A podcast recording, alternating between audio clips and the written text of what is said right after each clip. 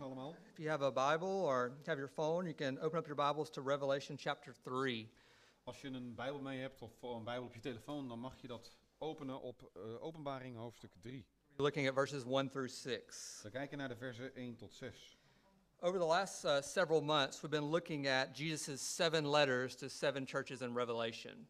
Over de laatste maanden hebben we eh, gekeken naar de brieven die Jezus schrijft aan de zeven gemeentes in het, eh, in de, het boek Openbaring. Each of these churches has a problem that Jesus wants to address. Elk van die kerken heeft een probleem en dat wil Jezus eh, aankaarten. In each of these letters, we see him confront a problem, and we also see Jesus encourage the church. In elk van die kerken zien we dat Jezus het probleem aankaart, maar tegelijk ook de gemeente bemoedigt. And that's what we'll see also in the church in Sardis. En dat zullen we ook zien opnieuw in de gemeente van Sardes. See, the church in Sardis was a distinct church among these other churches that Jesus has written letters to. De, de kerk van Sardes is een aparte kerk. Een, een, een, een- kerk die apart staat van de andere gemeenten in deze zeven brieven. With the other churches, the problems they had were coming from outside of the church in, but with Sardis, the problem was in the church itself.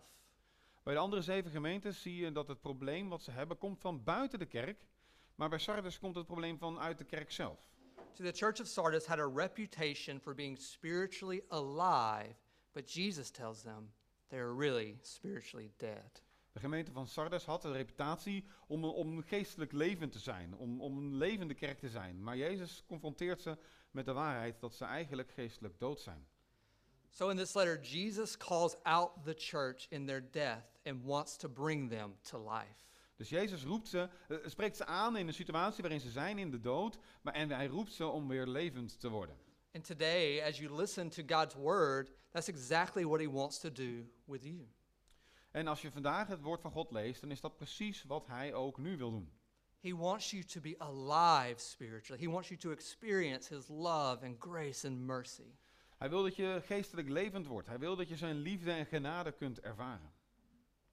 But as we see in this letter, before we get there, we must be confronted with our spiritual state. Maar voordat we daar zijn, voordat we dat kunnen ervaren, moeten we eerst geconfronteerd worden met onze geestelijke status.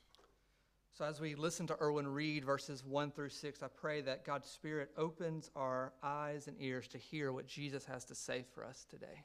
Ik zal ehm, openbaring 3, vers 1 tot 6 lezen. En het gebed is dat ook de Heilige Geest daar doorheen spreekt en je open oren en ogen geeft. Schrijf aan de, aan de engel van de gemeente in Sardes. Dit zegt hij die de zeven geesten van God en de zeven sterren heeft. Ik weet wat u do- doet. Overal wordt beweerd dat u het leven hebt, terwijl u dood bent. Word wakker. Versterk uw laatste krachten. U bent op sterven na dood, want ik merk dat uw gedrag tekortschiet in Gods ogen. Herinner u dat u de boodschap hebt ontvangen en begrepen. Houd eraan vast en breek met het leven dat u nu leidt. Als u, als u niet wakker wordt, kom ik onverwacht als een dief op een tijdstip dat u niet kent. Maar enkele in Sardes hebben hun kleren schoongehouden. Zij zullen bij mij zijn, in het wit gekleed, want ze verdienen het. Wie overwint, zal zich ook in het wit kleden. Ik zal zijn naam niet uit het boek van het leven schrappen, maar juist voor hem getuigen ten overstaan van mijn vader en zijn engelen. Wie oren heeft, moet horen wat de geest tegen de gemeente zegt. The church in Sardis, just to learn a little bit more about them, was the largest of the seven churches. De gemeente in Sardes was de grootste van de zeven gemeenten in het boek Openbaringen. Not only was it the largest, but it was also the wealthiest, and it was known for its good teaching, its good theology.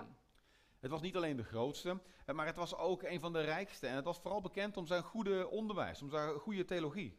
If you were to ask people around during this time, where is a good church? What is a, a good example of a healthy church? They would point you to the church in Sardis. Als je in die tijd zou- aan iemand zou vragen van, joh, wat is een goede kerk? Wat is een gezonde kerk? Dan zouden ze je wijzen in de richting van Sardes. Sardis had this reputation of just being a church that was alive and where God was at. Sardes had de reputatie om levend te zijn en, en waar God ook was. But that was only their reputation. Maar dat was slechts een reputatie. While everyone knew this church in Sardis as a spiritually alive chur- church, Jesus truly knew their spiritual state. Terwijl iedereen eh, deze kerk kende als een kerk waar die geestelijk levend was, kende Jezus de echte geestelijke staat. That's why he begins to address them and he says, I know. Daarom begint Jezus met, met dat, dat aan te kaarten met ik weet. Jesus knows the spiritual state of Sardis because he sees not only their outside actions, but he sees their minds and he sees their hearts. Jezus die, die eh, gaat niet alleen op de buitenkant af, want hij kent wat ze, hun daden en hij kent hoe ze denken. He knows that their reputation does not meet the real, does not match the reality of their spiritual life. Hij weet dat hun reputatie niet gelijk staat aan de realiteit van hun geestelijke leven. So you can imagine that morning when some when Sardis receives this letter and the reader stands up and says, "I know." Dus u kunt zich wel een beetje een beeld vormen van, van op de ochtend dat deze gemeente deze brief krijgt en de, en de, de, de lezer opstaat en begint met ik weet.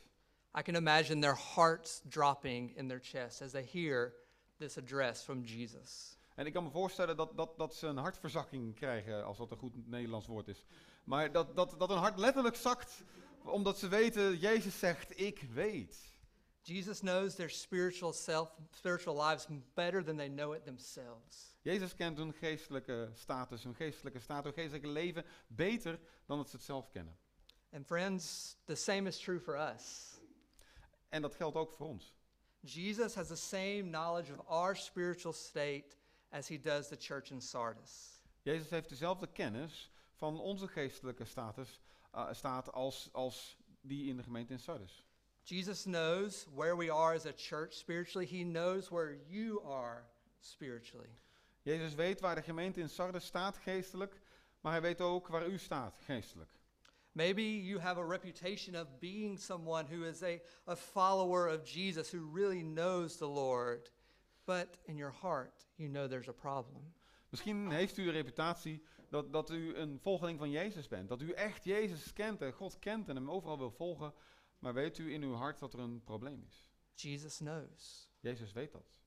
Jesus, Je- Jesus, Jesus knows that you he knows that you haven't opened your Bible in months. Jezus weet dat je je Bijbel niet, eh, al maanden niet geopend hebt. Because you, if you're honest, you really don't want to. En als je eerlijk bent, wil je het eigenlijk ook gewoon niet. He knows that you don't pray because you're not sure if it does any good. En hij weet dat je niet bidt omdat je twijfelt of het wel iets uitmaakt. He knows that, that you show up to church, show up to church to make someone else happy or just so no one asks where you're at. Eh, En hij weet dat je naar de kerk komt om iemand blij te maken of dat niemand zal vragen van waar was je. Jesus truly knows where you are at spiritually. Jezus weet echt waar je geestelijk staat. He knows it all. Hij weet alles. There is, you cannot fool Jesus. You might fool everyone around you, even the people in your family, but you cannot fool Jesus. Je kunt iedereen voor de gek houden, zelfs de mensen in je familie, maar je kan Jezus niet voor de gek houden. Your reputation doesn't matter. What matters is the reality of your spiritual life. Je reputatie maakt niks uit. Wat wel uitmaakt is de realiteit van je geestelijk leven. And we all, as followers of Jesus, must recognize this that where our, that Jesus knows us better than we know ourselves. En als volgelingen van Jezus moeten we dat wel ergens herkennen, dat Jezus ons beter kent dan, dan wij zelf. And that can fall on us heavy. En, en dat kan ons zwaar vallen. Because when we really look at the reality of our spiritual lives, we can see again that we are not where we want to be or we are not where we are supposed to be. Want als we naar de realiteit van ons geestelijk leven kijken, dan zijn we niet waar we willen zijn of niet waar we zouden moeten zijn. Some of us here this morning are right where Sardis was at. We have this reputation of being spiritually alive, but in reality, we are spiritually dead. Sommigen van ons vanmorgen zijn precies als Sardis. De reputatie dat we geestelijk levend zijn, maar in de realiteit zijn we geestelijk dood. And Jesus wants to confront that at the beginning of this letter because until we recognize where we are at spiritually, we cannot change. En Jezus wil dat confronteren. Want als we niet herkennen en erkennen waar we staan, dan kan het ook niet veranderen. But we have good news, brothers and sisters, Maar we hebben ook goed nieuws, broers en zussen. because God loves us too much. He loves you too much to let you stay there. Want hij, God houdt te veel van u om u zo te laten. When Jesus came to die on the cross and he rose from the dead, he didn't come to save people to a dead spirituality. He came to save us, to bring us life. Toen Jezus kwam en aan het kruis stierf voor onze schuld en onze zonde, kwam hij niet om, om ons in een dode religie te brengen, in een dode spiritualiteit. Nee, hij kwam om ons leven te geven. So we have a God who loves bringing dead things to life. We hebben een God die ervan houdt om dode dingen levend te maken. He wants us to have this life. En hij wil dat wij ook zo'n leven hebben. And in the rest of this letter, Jesus lays out how we can have spiritual life, a life that is, is, has vitality, is, is really alive. En in de rest van de brief legt Jezus uit hoe we weer geestelijk levend kunnen worden. Hoe we vitaal kunnen zijn. Hoe we echt leven So look in your Bibles in uh, verse 2, where Jesus begins to address the church and tells them, This is how you can become alive. Kijk in de Bijbel en kijk naar vers 2. Dit, dit is waar Jezus vertelt hoe je levend kunt worden. First, he says, Wake up. Eerst zegt hij, word wakker. Wake up and, uh, like we've been saying, recognize and admit where you are at spiritually. Herken en geef toe waar je staat geestelijk. Whatever the cause might be, the church in Sardis has to recognize where they are at spiritually before they can change. Wat de oorzaak ook is, de kerk in Sardes moet eerst herkennen en erkennen waar ze staan voordat het kan veranderen. And the same is true for us. En dat geldt ook voor ons. For some of us here this morning, we need to wake up. Sommigen van ons vanmorgen moeten wakker worden. We must recognize that we're not just going through a spiritual low season, but rather we are spiritually dead. We moeten herkennen, erkennen dat we niet alleen maar door een, een- geestelijk seizoen wat, wat minder is gaan, maar dat we eigenlijk in feite gewoon geestelijk dood zijn. There are definitely low seasons in our spiritual life, Natuurlijk zijn er, zijn er mindere seizoenen in ons geestelijk leven. but years of joyless, passionless, passionless less faith is not just a low season, it's spiritual death. Maar jaren van eh, vreugdeloos en passieloos eh, volgen van Jezus is geen minder seizoen, dat is geestelijke dood. So we need to wake up. Dus we moeten wakker worden. We need to admit where we're at, We moeten erkennen waar we staan, if this is true for you. als dit waar is voor jou. And Jesus, though, he doesn't just say you just need to recognize it. He says, now that faith that you have in you, you need to strengthen it. Jezus zegt dat je moet er niet alleen erkennen waar je staat, maar je moet ook dat, die, dat geloof wat er in je is, moet je versterken. And he doesn't just leave us wondering how we do that, he tells us how we do that. En hij laat ons niet aan ons lot over om, om maar te bedenken hoe we dat moeten doen. Nee, hij vertelt hoe we dat moeten doen. He says that we have to remember. Hij zegt dat we ons moeten herinneren. Jesus tells the church that to recover their spiritual life, they have to remember the gospel. Om, om ons geestelijk leven weer, weer levend te krijgen, moeten we het evangelie herinneren. We often come to believe that the gospel is just the front door to the Christian life, but reality but in reality it's the whole house. We, komen, we zijn vaak gaan geloven dat het evangelie alleen maar de voordeur is van het geestelijk leven. Maar het evangelie is het hele huis. Which is why Jesus begins here. Daarom begint Jezus daarmee. Now, this sermon is, is not about you doing more stuff for Jesus. Deze, deze preek gaat er niet over dat jij meer dingen voor Jezus moet doen. The goal from this letter and from me is not for you to come to church more or read your Bible more, Het doel is voor mij niet dat je na deze preek eh, meer naar de kerk komt of vaker je Bijbel leest. or you, you go to a, a house group, or you give more money, or any of those things. Of dat je vaker naar de huiskring gaat of dat je meer geld geeft. Daar gaat het helemaal niet om. That is not what I want, and that's not what Jesus wants from this church. Dat is niet wat ik wil en dat is niet wat Jezus wil van deze kerk. That's why he goes back to the gospel and says, You have to remember the gospel. Daarom gaat Jezus terug naar het evangelie en zegt je moet het evangelie herinneren. And this is the gospel, guys. En dit is het evangelie. God created a good world with humanity as the crown of his creation. God schiep een gave wereld met de mens als kroon op de schepping. And he wanted us to live under him as a good as our good king.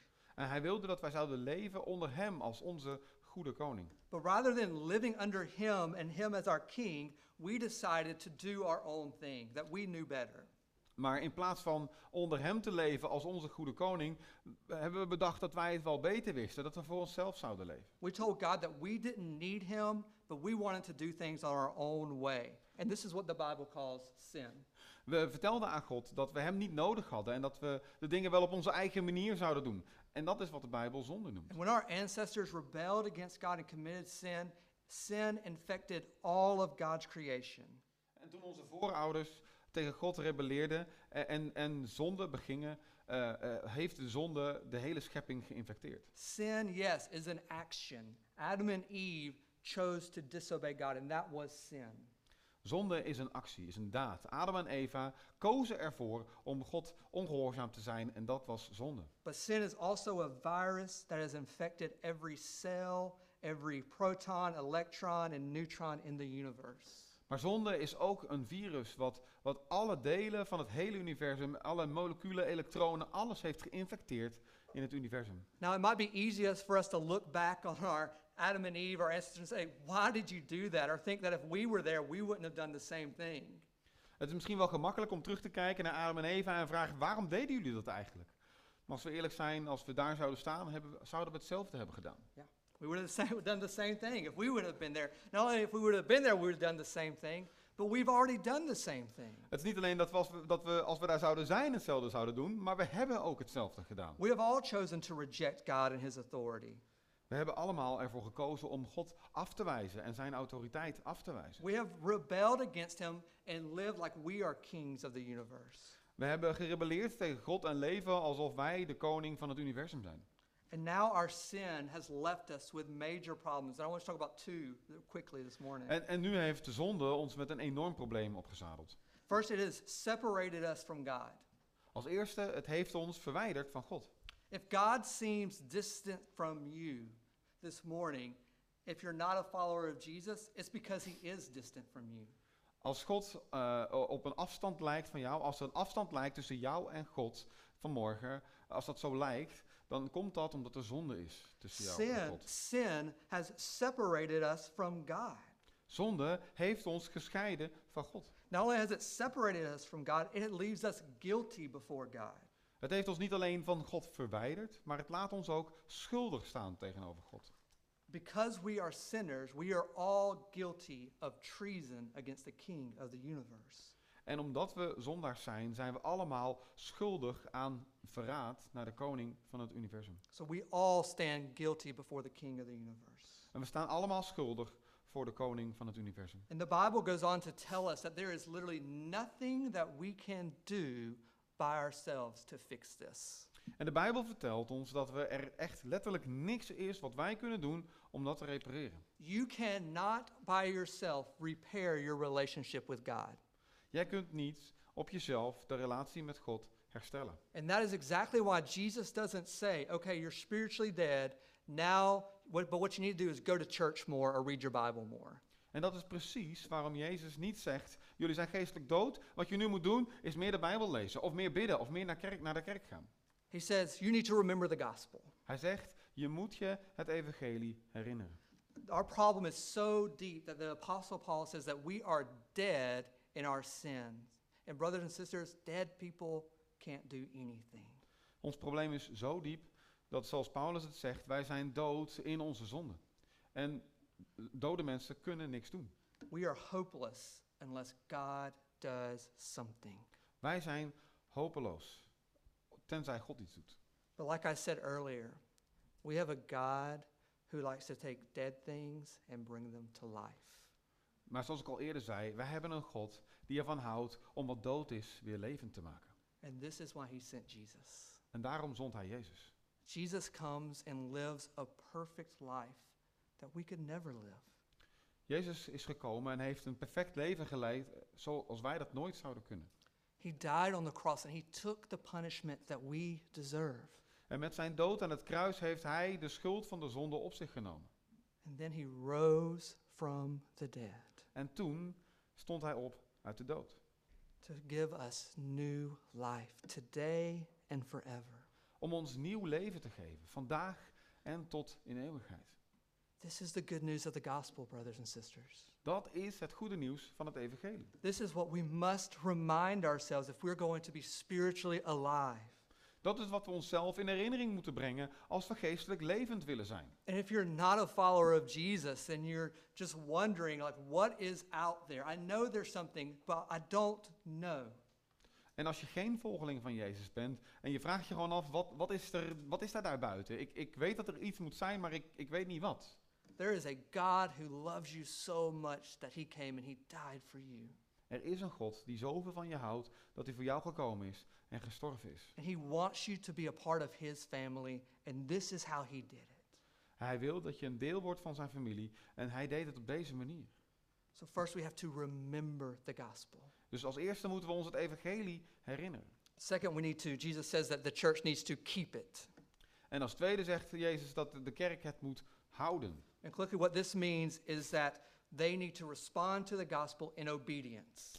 En, en wat dat betekent, eh, eraan vasthouden, dat ze, de- dat ze het moeten vasthouden en dat ze daaraan gehoorzaam moeten zijn. Our response to the gospel is obedience to Jesus. Onze reactie aan het evangelie is gehoorzaamheid aan Jezus. And again, say this again that is the order gospel and then obedience. Ik zeg het opnieuw, want dat is de juiste volgorde. Eerst het evangelie en dan gehoorzaamheid. It's gospel, and then we want to know God more through praying and reading our Bible. Eerst het evangelie en dan willen we God meer leren kennen door de, het lezen van de Bijbel en door te bidden. It's gospel, and then go out and try to live a holy life, saying no to sin.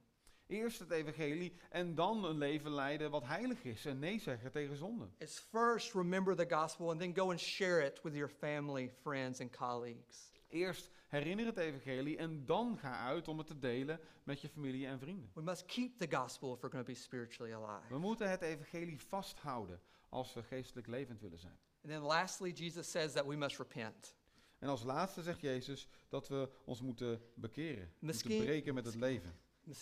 Maybe when you hear the word repent, you kind of get like this bad feeling, because that's like a really churchy word. En, en misschien krijg je wel zo'n slecht gevoel als het woord bekering naar boven komt. Dat je echt denkt van dat is, dat is nou echt zo'n kerkwoord.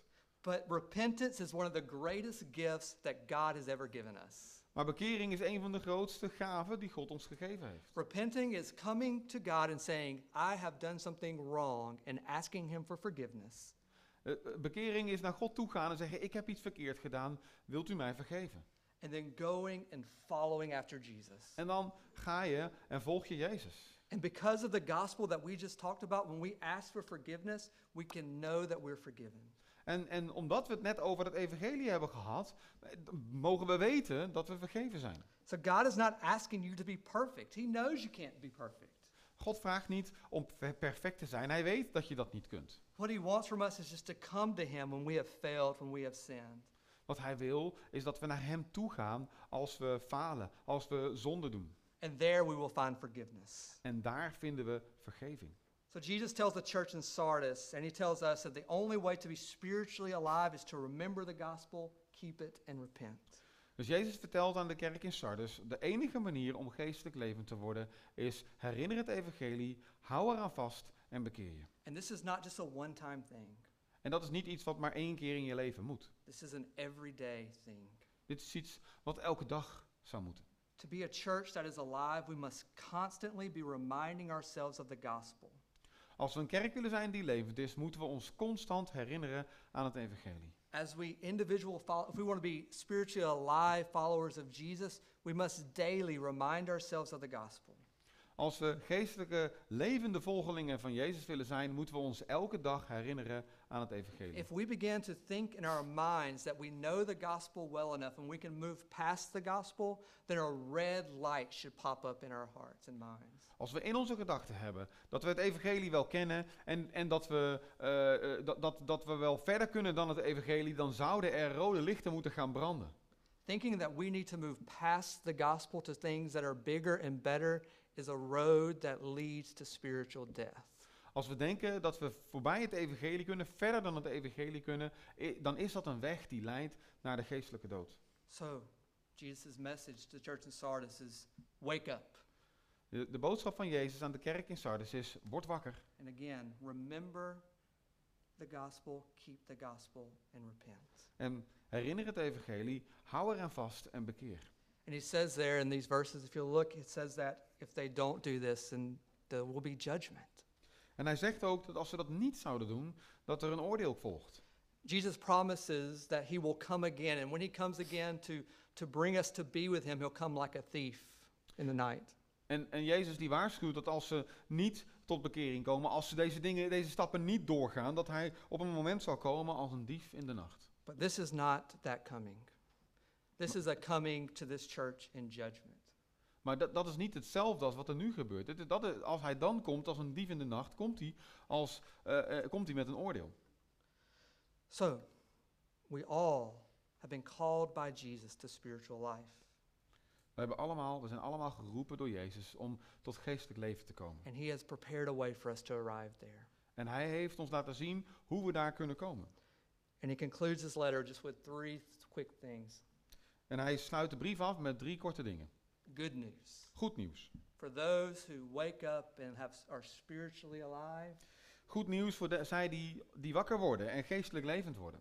he will dress you in white. He will make you holy. Hij zal je in het wit kleden. Hij zal je heilig maken. He will never reject you. Hij zal je nooit afwijzen. And when he stands before his Father, he will make it known that he, you are his. En als Jezus voor zijn vader staat, dan zal hij bekendmaken dat jij van hem bent. One day, when you stand before God the Father, Jesus will look at you and say, I know him or her. Als je op een dag voor God de Vader staat, dan zal Jezus naar je kijken en zeggen: Ik ken jou. Ik ken hem of haar. And instead of your heart dropping like it did for the church in Sardis, your heart will be filled with joy. En in plaats van de hartverzakking wordt je hart gevuld met vreugde. Brothers and sisters, we have a God who likes bringing dead things to life. Broers en zussen, we hebben een God die ervan houdt om wat dood is levend te maken. And he wants you to have life today. En hij wil dat je vandaag dat leven hebt. Let's pray. Laten we bidden. God, you are all that we need. God, u bent alles wat wij nodig hebben. You have provided every single thing we need to be made right with you. U hebt voorzien in elk klein detail en wij moeten in orde komen met u. Please help us not to forget that. Help ons om dat niet te vergeten. Help us to remind ourselves of the good news of the gospel daily. Help ons om elke dag onszelf te herinneren aan het goede nieuws van het evangelie. Help us to live out the implications of the gospel daily. Help ons om, te, om de, de implicaties, de gevolgen van het evangelie ook uit te leven. And when we fail, lead us to repentance. En als we falen, Heer, wilt u ons dan naar de bekering leiden. Let the Berg Church be a known, not only in reputation, but in reality as a church that is alive. Heer, laat de Burg een kerk zijn die niet alleen in reputatie, maar ook in de realiteit is een kerk die leeft. Let us, as followers of Jesus, not just have reputations of being spiritually alive, but let us really be spiritually alive. Laat ons als volgelingen van Jezus niet alleen in naam eh, levend zijn, maar ook echt levend zijn. Thank you, Jesus, that you never leave us. Dank u dat u ons nooit verlaat. And that one day when we stand before the Father, you will say, I know you. En dat op een dag, als wij voor de Vader staan, dat u zult zeggen, ik ken jou. In Jesus' name I pray. In. Jezus' naam. Amen.